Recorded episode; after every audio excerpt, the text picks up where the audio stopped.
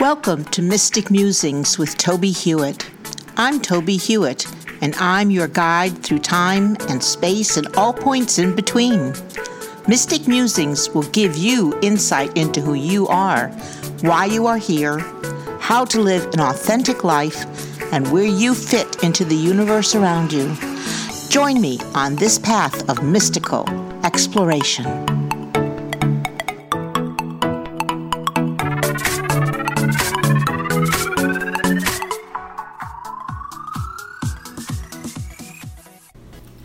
Welcome to episode 78 of Mystic Musings with Tobie Hewitt. This week, we will continue to consider pathwork as we continue our mystic journey. I am examining my shift in my pathwork to increased and more focused writing, and also as a facilitator of Pathways to Mindfulness presentations, which was created to bring mindfulness into the community. For example, this week I realized if I do not wake up at 5 a.m. and start writing after making coffee and feeding the cats, I miss the opportunity to allow the writing to flow easily. I'm not awake enough to edit and question what I am writing. I trust in the process and, beyond hoping for the best, trust the writing is serving spirit in one sense or another. Actually, when it is really flowing, I don't pay much attention, though sometimes I experience surprise at what I see appear on the page. This is a function of trusting my intuition and letting go of the death grip control we sometimes try to exert over our actions and reactions in an attempt to have control over every minute of our lives. Sometimes I have found it is better to give in to trust and see what happens. I felt compelled this week to order Pathways to Mindfulness business cards, return labels, and stationery. I also created a list of places I want to approach to see if they are interested in hosting the presentations. I intuit that within the next month, much progress will be made toward promoting and booking pathways to mindfulness, and I look forward to moving along my pathwork on this focus. Another shift this week has been a desire to get healthier in preparation for the greater demands on my energies. The reason I am mentioning all of these details of my path work is to portray for you the sorts of things that change when your path changes and you dedicate your trust to following your intuition.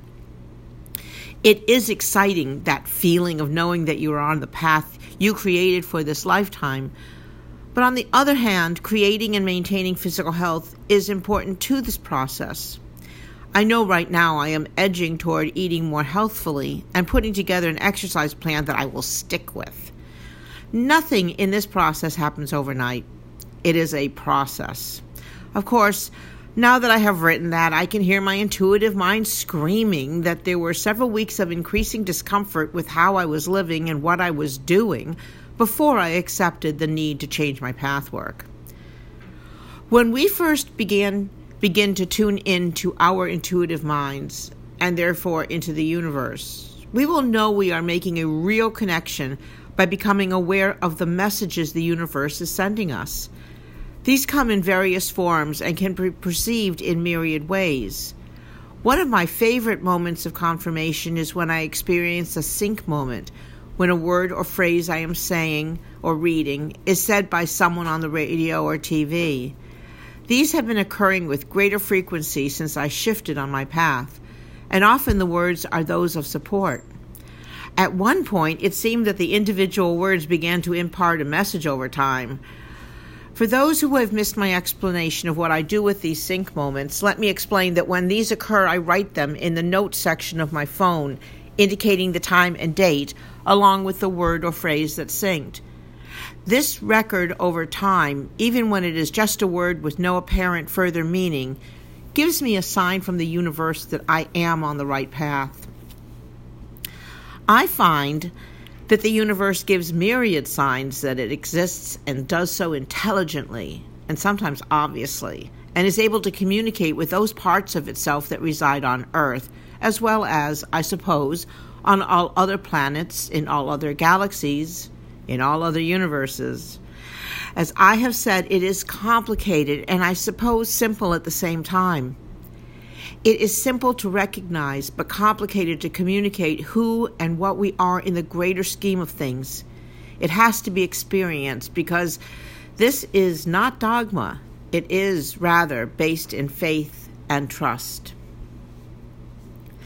Now, having been basically taken far from my original intent intent for this episode, because really giving up total control based in ego mind is part of pathwork, I would like to briefly mention a sign the universe provides us, namely the spiral. This past week, one of my writing practice essays dealt with the vortexes on the property on which I live. These vortexes are energies that spiral from the earth upward, providing healing, self awareness, and cosmic knowledge. People often meditate or do yoga on these sites. I have a favorite here, located between two black walnut trees whose branches seem to embrace the energy. I enjoy the feeling of peace and love that fills me as I stand between the trees on the vortex site. But spirals are everywhere. The Fibonacci sequence is a mathematical series of numbers that, when drawn, create a spiral. It was discovered by Leonardo Pisano Bigollo in the Middle Ages although the sequence was used in ancient India. The interesting thing about this sequence is that it appears so often in nature, from fiddlehead ferns to the nautilus shell to pine cones to Romanesque broccoli to galaxies and many exam- other examples. This spiral exists everywhere, and I believe it is a sign from the universe of the common path we all follow. I believe the spiral is a basic form of the cosmos, which echoes the actual structure of the path we follow, as well as the larger path. While this is not obvious, this form allows us to experience all time and space in one place and moment. Yes, this is complicated. I'm quite sure there are other writers and scientists and metaphysicians who can explain this phenomenon much better than I can.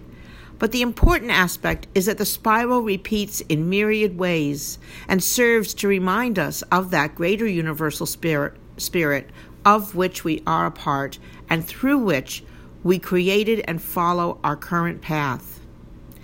It occurs to me that Dorothy's path in The Wizard of Oz begins in the center of a widening spiral path.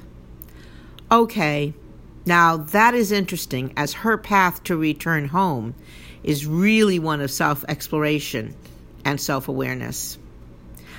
I invite you to spend a few minutes this week to further investigating the Fibonacci sequence and its manifestations on this plane, and perhaps other planes, and of course, vortexes. And please don't forget to record in your journal the signs you receive from your intuitive mind and further the universe, and how you have acted and reacted based on this information. Please join me next week for episode 79 of Mystic Musings with Tobie Hewitt, when Spirit and I will share aspects of pathwork as we continue our mystic journey. Thanks for listening to this episode of Mystic Musings. Please join me every week to continue our exploration of all things mystical that can help you have a more practical and magical life. Please visit my website, tobiehewitt.com, for more information and to read my blog postings. And join me also at pathwaystomindfulness.org to learn how you can schedule a presentation.